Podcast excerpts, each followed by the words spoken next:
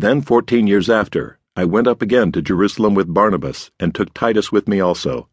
And I went up by revelation, and communicated unto them that gospel which I preach among the Gentiles, but privately to them which were of reputation, lest by any means I should run, or had run, in vain. But neither Titus, who was with me, being a Greek, was compelled to be circumcised, and that because of false brethren unawares brought in, who came in privily to spy out our liberty which we have in Christ Jesus, that they might bring us into bondage.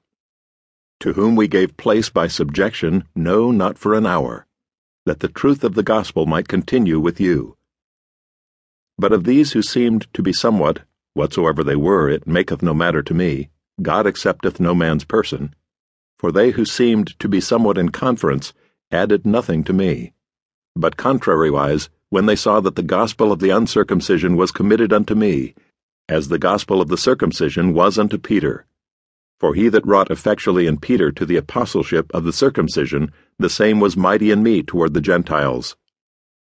And when James, Cephas, and John, who seemed to be pillars, perceived the grace that was given unto me, they gave to me and Barnabas the right hands of fellowship, that we should go unto the heathen, and they unto the circumcision.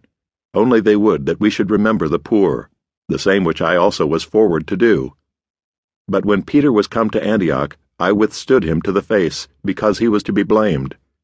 For before that certain came from James, he did eat with the Gentiles, but when they were come, he withdrew and separated himself, fearing them which were of the circumcision. And the other Jews dissembled likewise with him, insomuch that Barnabas also was carried away with their dissimulation.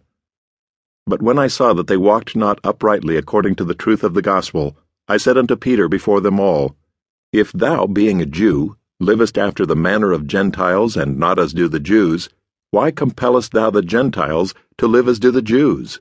We who are Jews by nature and not sinners of the Gentiles, knowing that a man is not justified by the works of the law, but by the faith of Jesus Christ.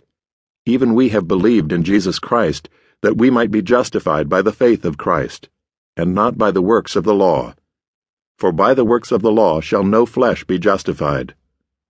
But if, while we seek to be justified by Christ, we ourselves also are found sinners, is therefore Christ the minister of sin? God forbid. For if I build again the things which I destroyed, I make myself a transgressor. For I through the law am dead to the law, that I might live unto God.